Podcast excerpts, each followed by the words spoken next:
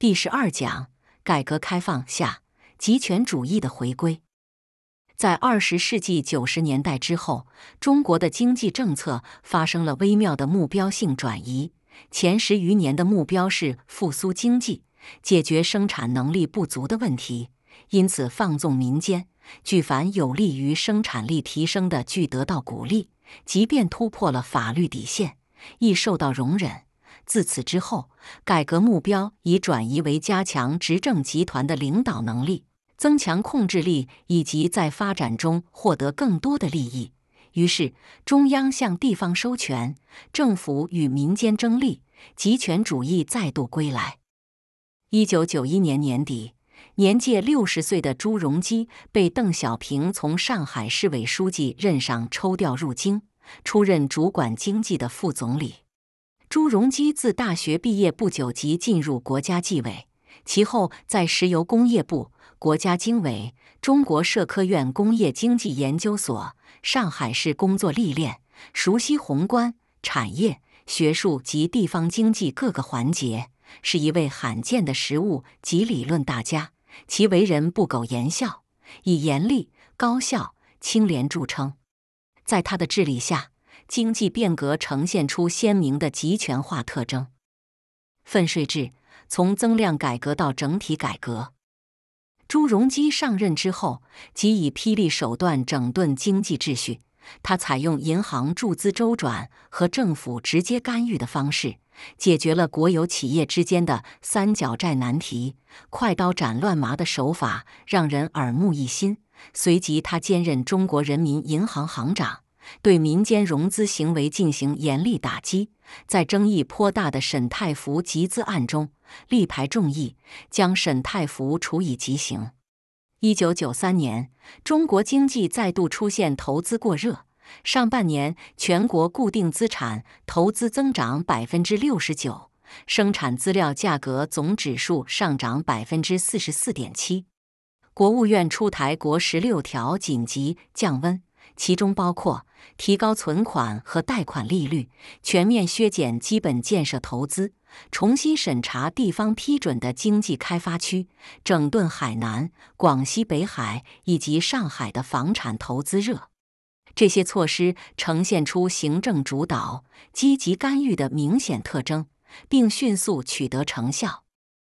在这一过程中，中央政府形成了新的改革思路，在决策层看来。走过了十五年的渐进式增量改革之路后，应该进入整体改革的新阶段。经济体制乃是一部配置资源的机器，长期在体制外打外围战会带来一系列的问题，因此必须把改革的对象与重点放在体制之内，使之与蓬勃发展中的市场化的体制外力量形成制度性的匹配。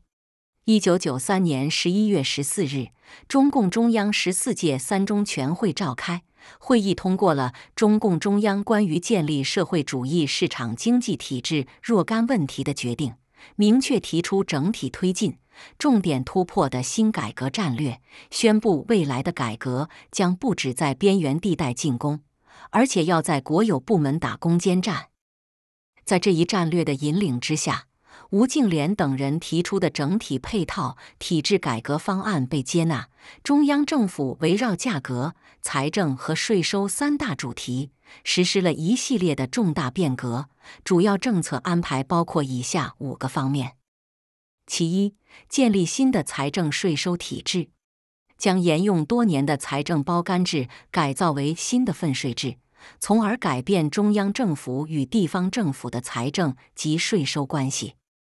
其二，启动金融银行体系的改革，建立在中央政府领导下独立执行货币政策的中央银行体制，推进现有国有专业银行的商业化经营和商业银行的多元化。其三，进行外汇管理体制改革，宣布取消双重汇率制，自一九九四年的一月一约起，两种汇率实行并轨。实行以市场供求为基础、单一的有管理的浮动汇率，人民币对美元的汇率定为八点七二冒号一，比之前的官方汇率五点七冒号一贬值百分之三十三。其四，推进国有企业的改革，建立以股份制改造为目标的现代企业制度。其五，建立新的社会保障制度，实行社会统筹与个人账户相结合的城镇职工养老和医疗保险制度。这些政策中最为引人瞩目的是分税制的提出，它对后来的中国经济格局影响最大，同时也最具有争议性。以分税制取代财政大包干制，目的就是改变中央政府在收入分配上的被动局面。在朱镕基和他的幕僚们看来，中央与地方政府的财权和事权必须进行重新的合理设置，否则。宏观调控将缺乏坚实基础。如果中央政府在改革中行动迟缓，地方则积极试点和力求扩展，那么加快改革很容易被理解为自下而上的冲破中央的领导和管理。一九九三年七月二十三日，朱镕基在全国财政会议上首次正式提出分税制的想法。一个多月后，分税制改革的第一个方案出台，中央将税源稳定、税基广、易征收的税种大部分上划，消费税、关税划为中央固定收入，企业所得税按纳税人隶属关系分别划归中央和地方，增值税在中央与地方之间按七十五比二十五的比例分成。为了说服各省，朱镕基在随后的两个多月里。奔波全国，一一说服，其间颇多拉锯妥协。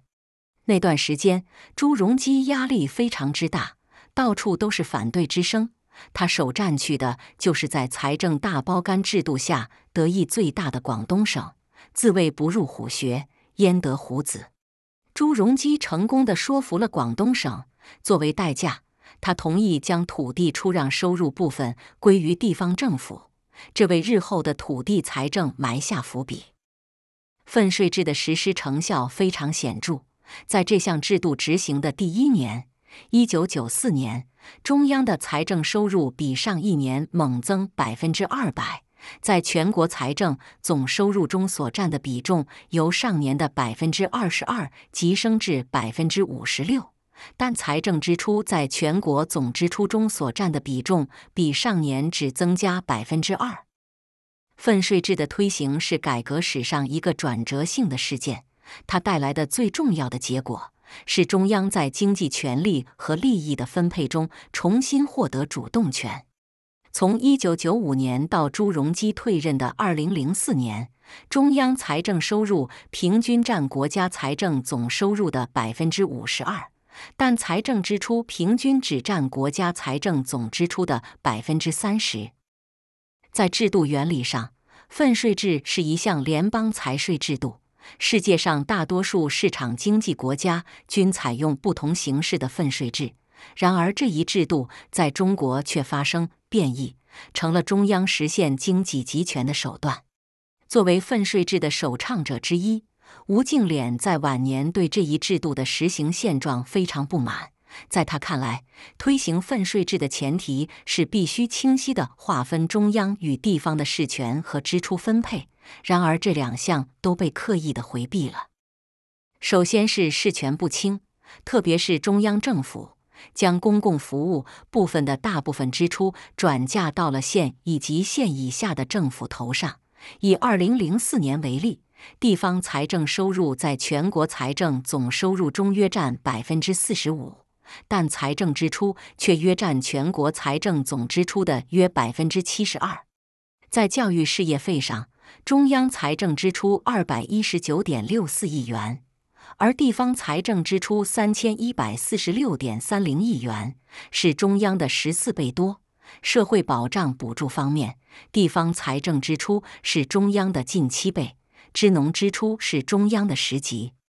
在中央上收省里的部分税权的同时，地方也上行下效。省里上收地市政府的财政税收，而地市一级就上收县乡财政税收。其结果是，省级以下地方政府的财权只余下不到百分之十七的水平，却要负担百分之八十的民生和绝大部分公共事务的支出。由于支出责任的过度分散化，逼得地方政府不得不把自己变成企业去赚钱。其次是转移支付制度不完善，中央将大部分税收持于手中，却不公开财政支出细目，拒绝建立对话协商机制，应转移到地方的那部分从来不与地方讨论，不接受监督，而是以项目建设的方式落实，投资及决策权力集中于国务院的发展改革委员会及各大部委，地方政府毫无话语权。只好在北京设立驻京办，出现了所谓“跑步前进”的恶劣局面。地方一跑步，中央的权威当然就至高无上了。这两个问题，直白的说就是：地方把大部分的钱交上去了，但要花的钱却越来越多；中央把大部分的钱收上来了，但怎么花却从不跟地方商量。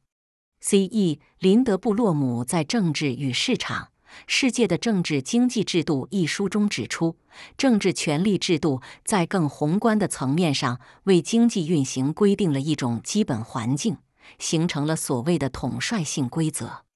基于联邦政体的税制在中央集权政体的中国发生变异，正是这一规则的生动体现。一九九八年的三驾马车。一九九八年三月，朱镕基当选新一届的国务院总理。在全国两会的记者招待会上，他极其慷慨发言，宣称：“不管前面是地雷阵还是万丈深渊，我都将一往无前，义无反顾，鞠躬尽瘁，死而后已。”也正是在这一年，他为日后的中国经济打造出了三驾马车。从一九九七年夏季开始，美国的对冲基金狙击亚洲各国货币。引爆亚洲金融危机，泰国、马来西亚、菲律宾、印尼及韩国的资本市场相继失守。菲律宾、马来西亚和印尼的中产阶级财产分别缩水百分之五十、百分之六十一和百分之三十七。中国香港地区、新加坡和泰国的居民资产则跌去了百分之四十四、百分之四十三和百分之四十一。金融风暴肆虐周边各国和地区，自然会影响到中国的产业经济和民众心态。股市陷入低迷，消费市场更是一派萧条。到一九九七年中期，全国的工业库存产品总值超过了三万亿元，出现了结构性过剩的现象。朱镕基曾在会议上承认，百分之九十五的工业品都是供大于求，东西多了。没有不多的，更让人担忧的是，当时国有企业的下岗工人总数达到了创纪录的一千二百七十五万人，其中只有少数人找到了新工作。一九九八年六月，长江流域遭受百年一遇的大洪水，二十九个省市受灾，死亡数千人，经济损失巨大。在金融危机和天灾的双重打压下。中国出现了自1988年之后的又一次大萧条。正是在这种稍有不慎便可能跌入万丈深渊的时刻，朱镕基以三大经济政策将中国经济拉出泥潭。首先，启动城市化建设。朱镕基宣布实施积极的财政政策，从1998年到2001年间。政府发行长期建设国债五千一百亿元，各大国有商业银行发放同等额度的配套资金，主要投资于基础设施建设，如修建高速公路、铁路和大型水利工程等。同时，中央银行先后七次降低存贷款利率，增加了货币供应。其次，开放外贸的进出口自主权。国务院相继出台政策，允许民营企业自营出口，大大刺激了外贸的积极性。亚洲金融危机后，亚洲四小龙经济元气大伤，相对而言，未受重创的中国经济则出现了水落石出的效应。价廉物美的中国商品开始远征全球，从而催生了中国制造的繁荣景象。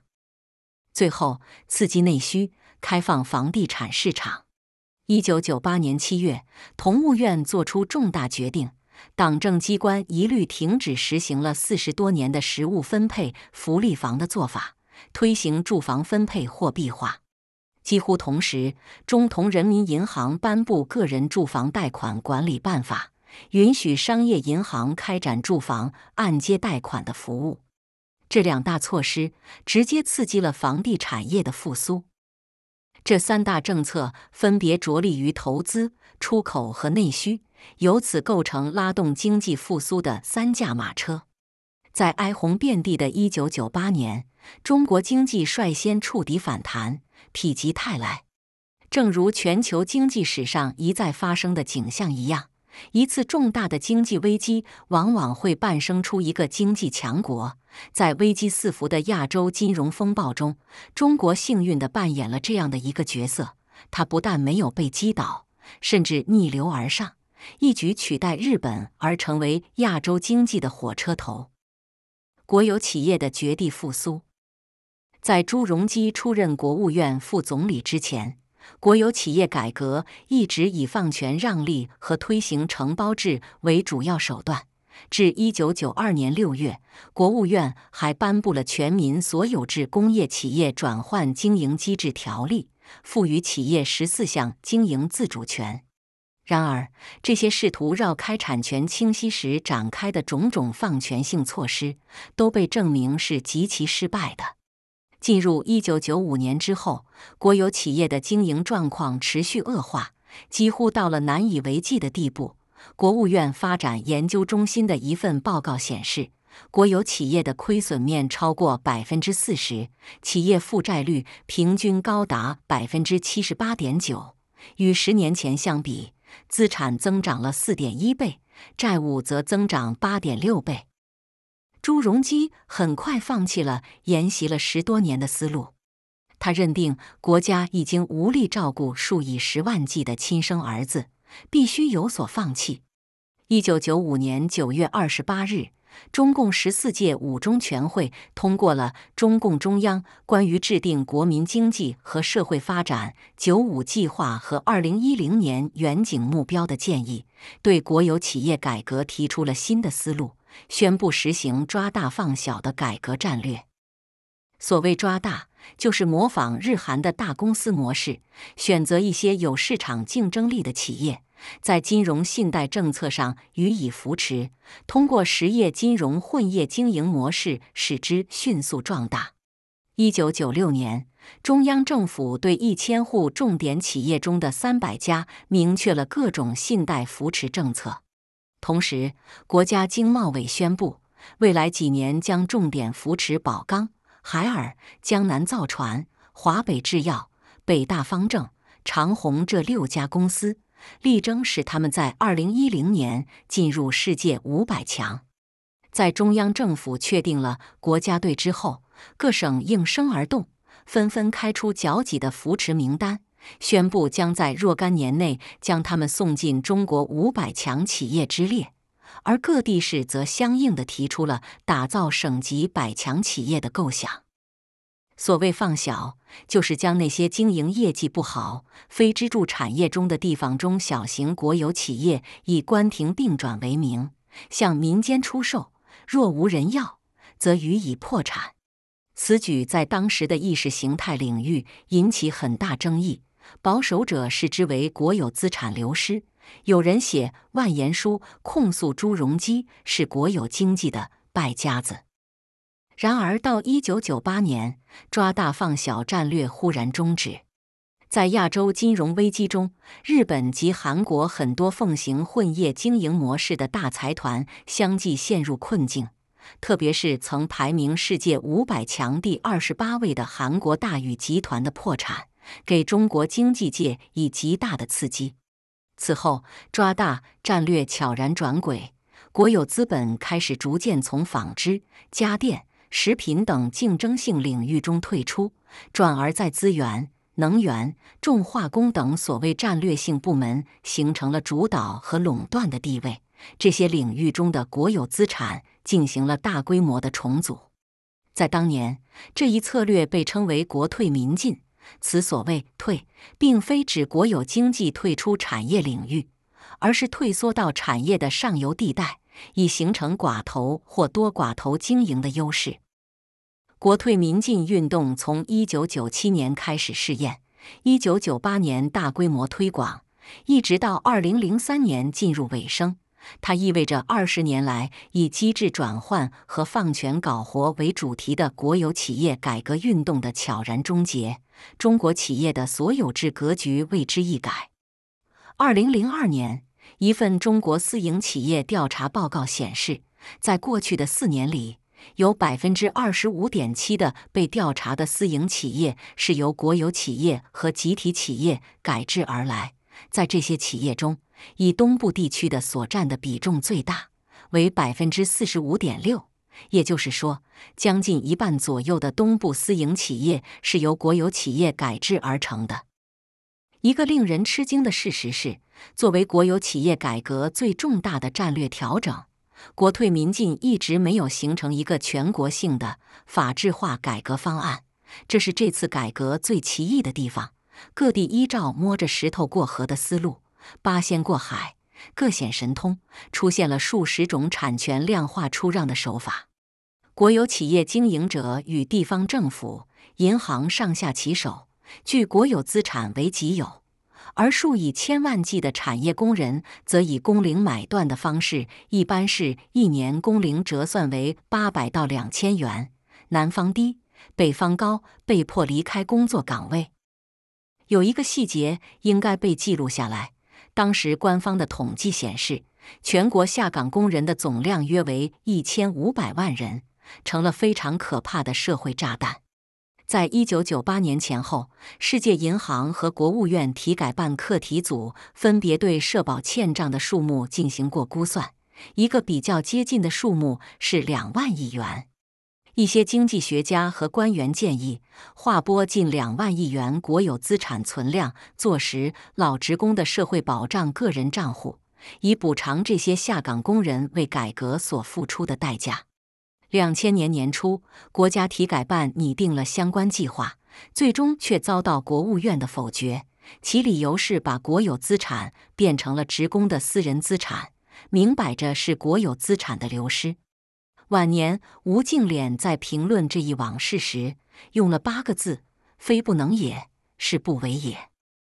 产权清晰化运动中的经营层报复，以及上千万产业工人的被抛弃。再次展现出中国经济变革的残酷一面：非均衡的发展造成非均衡的财富分配。在经济复苏和物质财富增长的过程中，基层农民及产业工人付出了最大的代价。大国崛起与朱氏逻辑，朱镕基在一九九四年和一九九八年的两次精彩表现。让他成为二十世纪末最后几年里全球最引人瞩目的政治家和经济治理大师。在之后的二零零一年，他又通过艰难的谈判，率领中国加入了世界贸易组织 WTO。在他的治理下，中国创造了连续十二年没有爆发通货膨胀、年均 GDP 增长率高达百分之九的经济奇迹。CPI 消费物价指数长期低于百分之三。一九九八年到二零零一年，CPI 分别为负百分之零点六、负百分之一点三、百分之零点八和百分之零点七。这段时期堪称当代中国历史上经济发展最快的黄金时期，也是自十九世纪七十年代洋务运动之后，国民财富积聚最多的大国崛起年代。在此期间，中国的经济总量相继超过了法国、英国和德国，跃居世界第三。中国经济在产业结构、国有经济盈利模式、制造业格局、地方财政收入模式以及国民财富分配等方面，均发生了戏剧性的重大转变。首先是产业结构从轻型化向重型化的战略性转型。随着公路交通投资以及房地产市场的升温，中国从此进入城市化建设的新时期。各种原材料及能源因紧缺而价格一路飞涨，特别是水泥、钢铁的价格到了一月三价的地步。进而刺激了对上游产业的大规模投资。二零零二年，全国钢铁行业的投资总额为七百一十亿元，比上年增长百分之四十五点九。二零零三年，这个数字达到了一千三百二十九亿元，投资增长百分之九十六。与钢铁行业类似的是，电解铝的投资增长了百分之九十二点九，水泥投资增长了百分之一百二十一点九。与能源产业投资热的迅猛升温几乎同时展开的是，国有企业集团正策略性的向产业上游领域退缩，他们因此成为了此轮投资浪潮的最大获益者。到二零零三年前后，国有经济的面貌已焕然一新。朱镕基离任前的最后一项重要布局是设立了国有资产监督管理委员会。将垄断能力最强、资产规模最大的一百八十九家超大型国有企业定义为中央企业，其资产总额七点一三万亿元，所有者权益二点五九万亿元，基本聚集于石油、钢铁、金融、通信等传统垄断性产业。这些中央对成为国有经济的基本盘，在产业的中下游。由民营企业集团控制的服装、食品及机械、电子制造产业，则成了外贸政策放松的获益者。广东、浙江以及江苏等省的中小企业纷纷转战国际市场，制造能力得到了极大的释放。Made in China 对全球的制造业格局产生了深远的、不可逆转的影响。房地产市场的松绑，则带来三个重大效应。其一，在分税制改革中丧失税源的地方政府，以出让土地为主要增收手段，以城市经营为名，大肆炒作地价。二零零五年，全国地方财政收入一点四四万亿元，而同年，作为地方政府预算外收入的划地出让金收入高达五千五百亿元，约为三分之一。到二零一二年。土地出让金收入已达到二点六八万亿元，占地方财政收人的百分之四十八点四。加上一点八万亿元的土地相关税收收入，其中一小部分与中央分享，地方政府对土地形成严重的依赖，地价高涨不止，成为困扰中国经济的一个顽症。其二，房地产替代制造业，成为新的高盈利产业。到二零零一年，名列福布斯中国富豪榜的前一百位的富豪中，有六成来自地产业。其后十余年，这一比例从未下降过。这当然让从事制造业的企业家们非常沮丧。在美国历史上，尽管也有地产暴涨的时期，但在名列全美前一百位的富豪中，地产商的比例从来没有超过百分之五。其三，随着中心城市房价的持续上涨及货币的大规模增发，越来越多的城市居民购买房产，视之为财富增值及抵抗通货膨胀的避险性投资。在后来的十余年内，房价水涨船高，成为民间财富配置的变压器。农民、城市低收入阶层以及刚刚进入职场的年轻人。在这轮财富暴涨期中，几无所得，尤其是八零后、九零后一代，不得不将未来的二十年乃至三十年生命透支于一套房子。上述演变呈现出非常清晰的轨迹，构筑出二十一世纪中国的基本面貌。直至今日，所有的经济特征仍未跳出朱镕基当年布下的变革之局。在这一过程中，四大利益集团的格局也赫然变形。一九九四年之后的重新集权，是一整套精心设计的关于国家能力建设的制度改革。中央政府重新获得了经济的主导权，并通过灵活的货币、信贷和产业政策，将之牢牢握于手中。朱镕基的经济思想很难笼统地用计划经济或市场经济来定义。事实上，他遭到过来自保守派及自由派两个方面的猛烈夹击。一九九六年十二月，朱镕基观看话剧《商鞅》，当演至商鞅被车裂而死时，他为剧情所动，潸然泪下。这是一个很有历史寓意的场景。更准确地说，朱镕基既不是保守派，也不是自由派，他确乎是一位倾力重塑中央权威的经济集权主义者。在中国历史上，堪与之相比较的，正是那些才华超重、褒贬不一的极权主义大师们，从商鞅、桑弘羊、刘晏、王安石到宋子文。也许很多年后，人们仍然会为如何评价朱镕基而争论不休。从铁本案到四万亿计划，第六次国进民退，任何制度如同胚胎，一且形成便会惯性生长。具有自我实现的能力，若没有良好的制衡性机制，其最终的形态甚至会超出设计者的初衷和预期。二十世纪九十年代之后的中国正陷入这样的制度惯性之中，缺乏地方政府和民间势力制衡的中央集权日渐对经济发展造成了负面影响，与自由资本构成竞争和压抑后者的格局。尤为独特的是。这是一个不自觉的过程。二零零二年十月，中共召开十六大大会报告中描绘了未来中国经济的成长模式，提出要转变经济增长方式，走一条科技含量高、经济效益好、资源消耗低、环境污染少、人力资源优势得到充分发挥的新型工业化路子。由此可见，在内需和外贸两头旺盛的景象下，高效率的集约化改造是市场竞争的必然。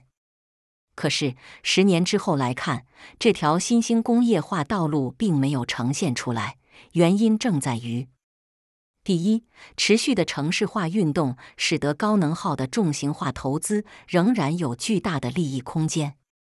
第二，居于产业上游的国有企业因垄断。而坐享其利，根本没有提高科技投入的积极性；而居于产业中游和下游的民间资本，则受困于产业和金融管制，无法发挥其积极性。民营资本遭受排挤的景象，从二零零三年年底就开始出现了。当时，面对发生在能源领域的投资热潮，国务院下达关于制止钢铁。电解铝、水泥等行业盲目投资若干规定的通知，并组织来自审计署、发改委、财政部、国土资源部、建设部、农业部、商务部、人民银行等部门的人员，组成八个督查组，分赴各地清查。清查重点便是那些进入三大行业盲目投资的民营企业。其中遭到高调处理的是江苏常州的铁本钢铁公司，温家宝总理亲自飞抵苏州督战，九个部委组成专项检查组，赶赴常州对铁本进行全面检查，认定了越权分拆审批、违规征地拆迁、骗取银行信贷、违反审贷规定、大量偷税漏税五大罪状。将之定性为一起典型的地方政府及有关部门严重失职违规、企业涉嫌违法犯罪的重大案件。铁本董事长戴国芳被捕入狱，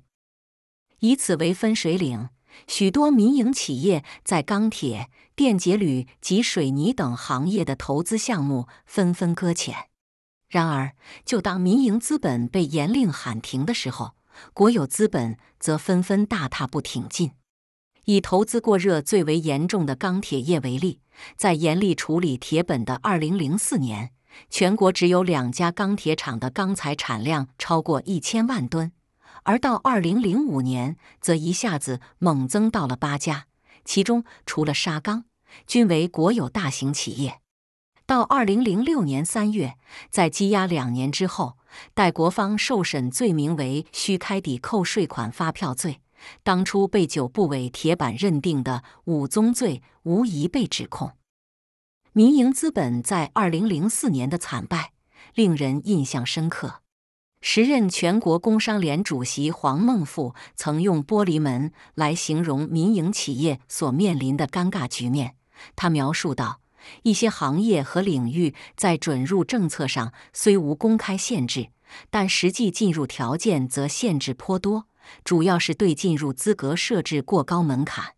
人们将这种名义开放、实际限制现象称为“玻璃门”，看着是敞开的，实际是进不去的，一进就碰壁。在一次恳谈会上，浙江万象集团的鲁冠球当面请教温家宝，对铁本的处理是否意味着国家政策的转变？民营企业家们的失望情绪曾让决策层颇为紧张。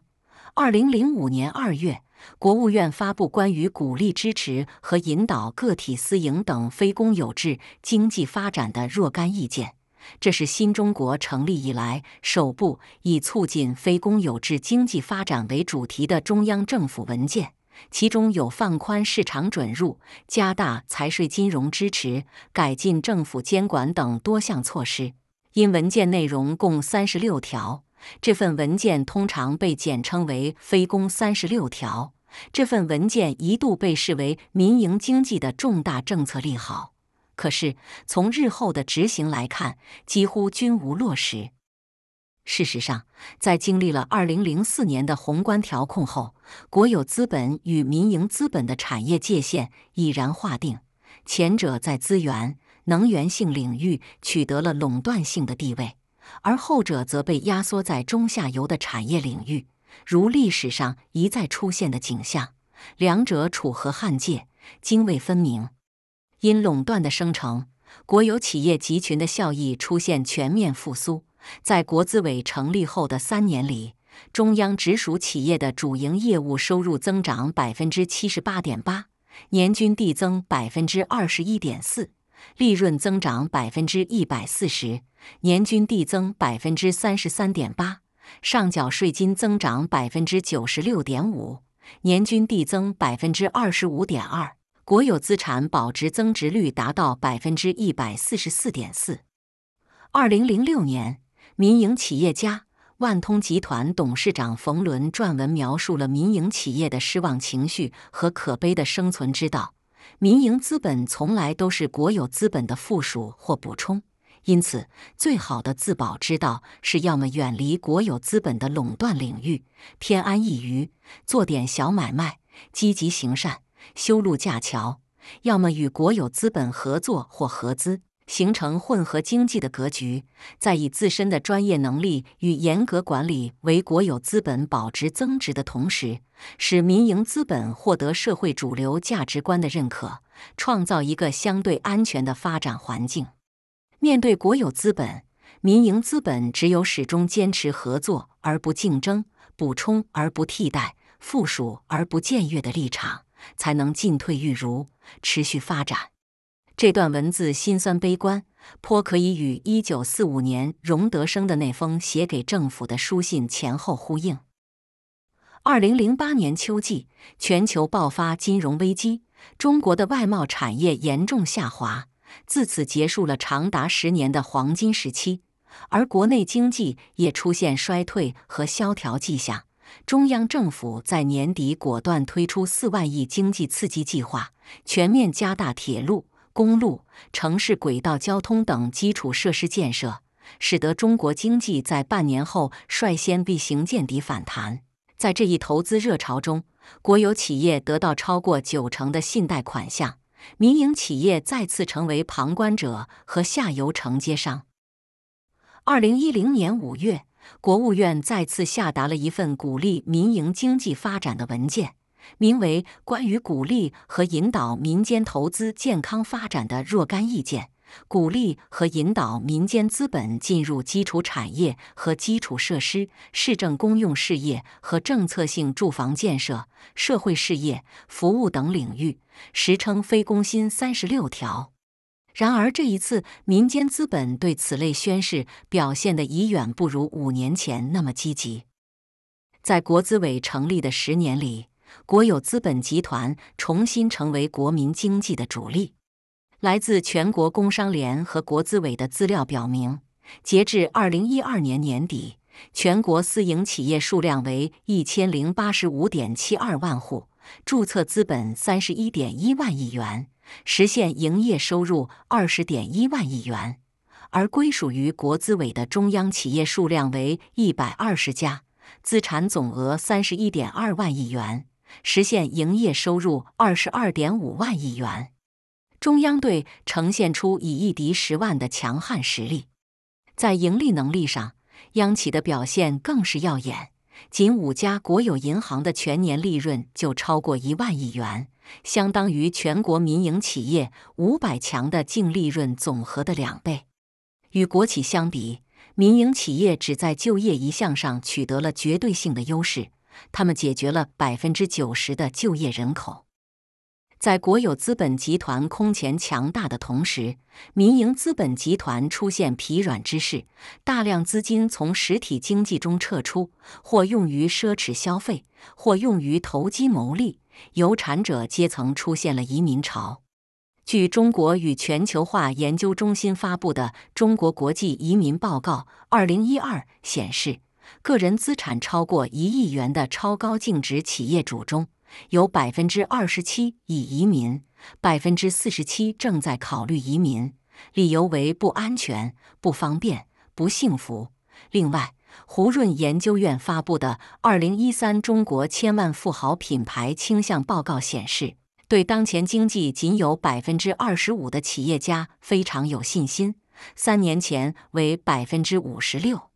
在一个连续四年保持全球经济增长第一的国家里。竟有超过七成的企业主对经济的前景缺少信心而欲离开，这是一个令人难以理解和需要警惕的事实。在中国百年现代化历史上，从铁本案到四万亿计划，可以被看成是继一九四五年敌产国营化及一九五六年公私合营运动之后的第六次国进民退，也可谓又一轮放权集权的历史性周转。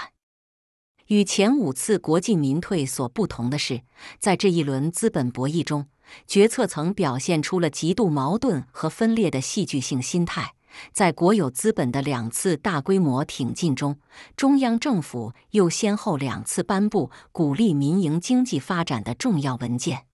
由此，我们最近距离地观察到了中国经济治理的经典性困境。国有经济被认定为中央集权和政权稳定的经济政治保证，而民营经济则承担提高生产效率和创造就业的职责。两者之间的竞争关系始终无法得到合理的调配，最终造成资源配置和财富分配的不合理，从而导致经济成长的畸形化。决策层对这一冲突并非没有察觉。而是陷于技术性的困顿。在二零一二年三月全国人大的政府工作报告中，温家宝总理提出了改革中的两个毫不动摇，即毫不动摇的巩固和发展公有制经济，毫不动摇的鼓励支持和引导非公有制经济。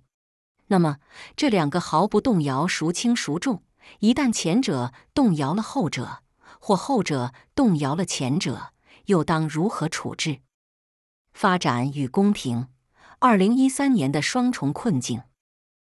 二零一二年年底，中共十八大选举产生了以习近平为总书记的新一代中央领导集体。此时，改革进入第三十五个年头，中国经济如同一艘帆船，驶进了一段看似平静却暗流涌动的大峡谷。其一，三驾马车成跛脚之势，经济增长速度放缓，外贸经济受国际环境影响，始终复苏乏力，外贸物量的增速只有百分之五点七，大量外向型中小企业歇业破产，一直是内需和地方财政收入支柱的房地产，从二零零九年年底开始因过热而遭到严厉调控，受其影响。钢铁、水泥、机械装备等重型产业全行业亏损。中央政府从二零一二年五月起再次押宝于投资，加大了铁路、城市轨道等基础设施的投资。在二零一二年，全年 GDP 增长百分之七点八，创下自一九九九年以来经济增速的最低值。其二，货币严重超发。通货膨胀压力巨大。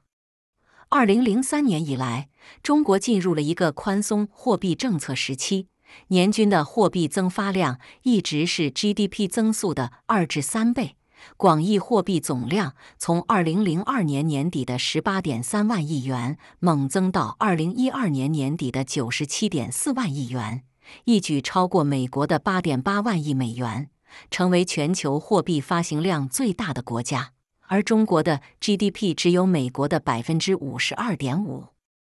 其三，实体经济持续低迷，地方政府债台高筑，因产业转型乏力以及受地产调控的拖累，处于产业中下游的制造业普遍开工不足，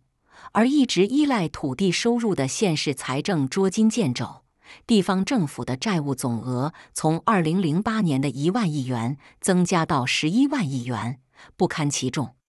为了完成经济增长的硬指标，各地政府不得不饮鸩止渴。一方面加紧对民间的征税，另一方面仍然疯狂投资。除了经济面低、发展困境之外，更大的公平危机发生在社会层面。